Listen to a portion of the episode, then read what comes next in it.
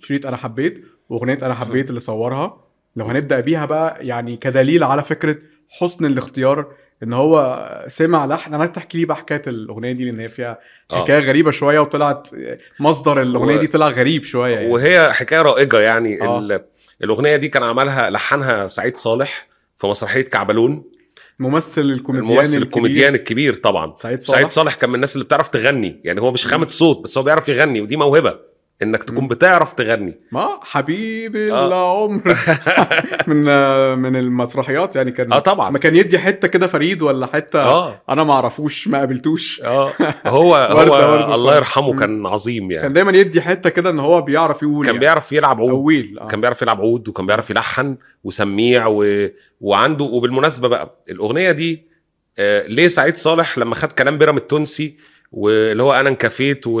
ون... آه، وانخدل ونكس... زندي. وانخدل زندي مم. ليه سعيد صالح لحنها بالشكل ده؟ لانه سعيد كان من الناس المقربين من احمد فؤاد نجم مم. ومن الشيخ امام وكان بيحضر قعدته فهو آه، شرب ال- المنهج الفني ده لانه الشيخ آه، امام ونجم كانوا بيعملوا حاجه فنهم كان حتى لو في بعد سياسي فهو كان اشبه بالتقاطيق والموشحات وشكل الغنوه المصريه بتاع سيد درويش عشان كده اللحن طلع بالشكل ده هو في نفس المسرحيه كان عامل آه، حاجه لفؤاد نجم فعلا اللي هي ممنوع من الكلام ممنوع من السفر وكل يوم في بالظبط. حبك تزيد الممنوعات كان احمد فؤاد نجم هو آه. برضو اللي عملها سعيد صالح في كعبلون برضو في متهيألي، صح؟ كعبلون اه بالظبط اه وانا اتلهيت وخدل زندي برضو آه، دي كانت بيرام التونسي كلمات بيرام التونسي آه. ولحن سعيد صالح لحن سعيد صالح لحن سعيد صالح هي دي المفاجاه وغناها في ال- في المسرحيه مع الكورال آه، والم... شكل وال... ده. والمشكله انه محيي لما خد الاغنيه كتبوا على ال- الكفر بتاع الشريط انه لحن تراثي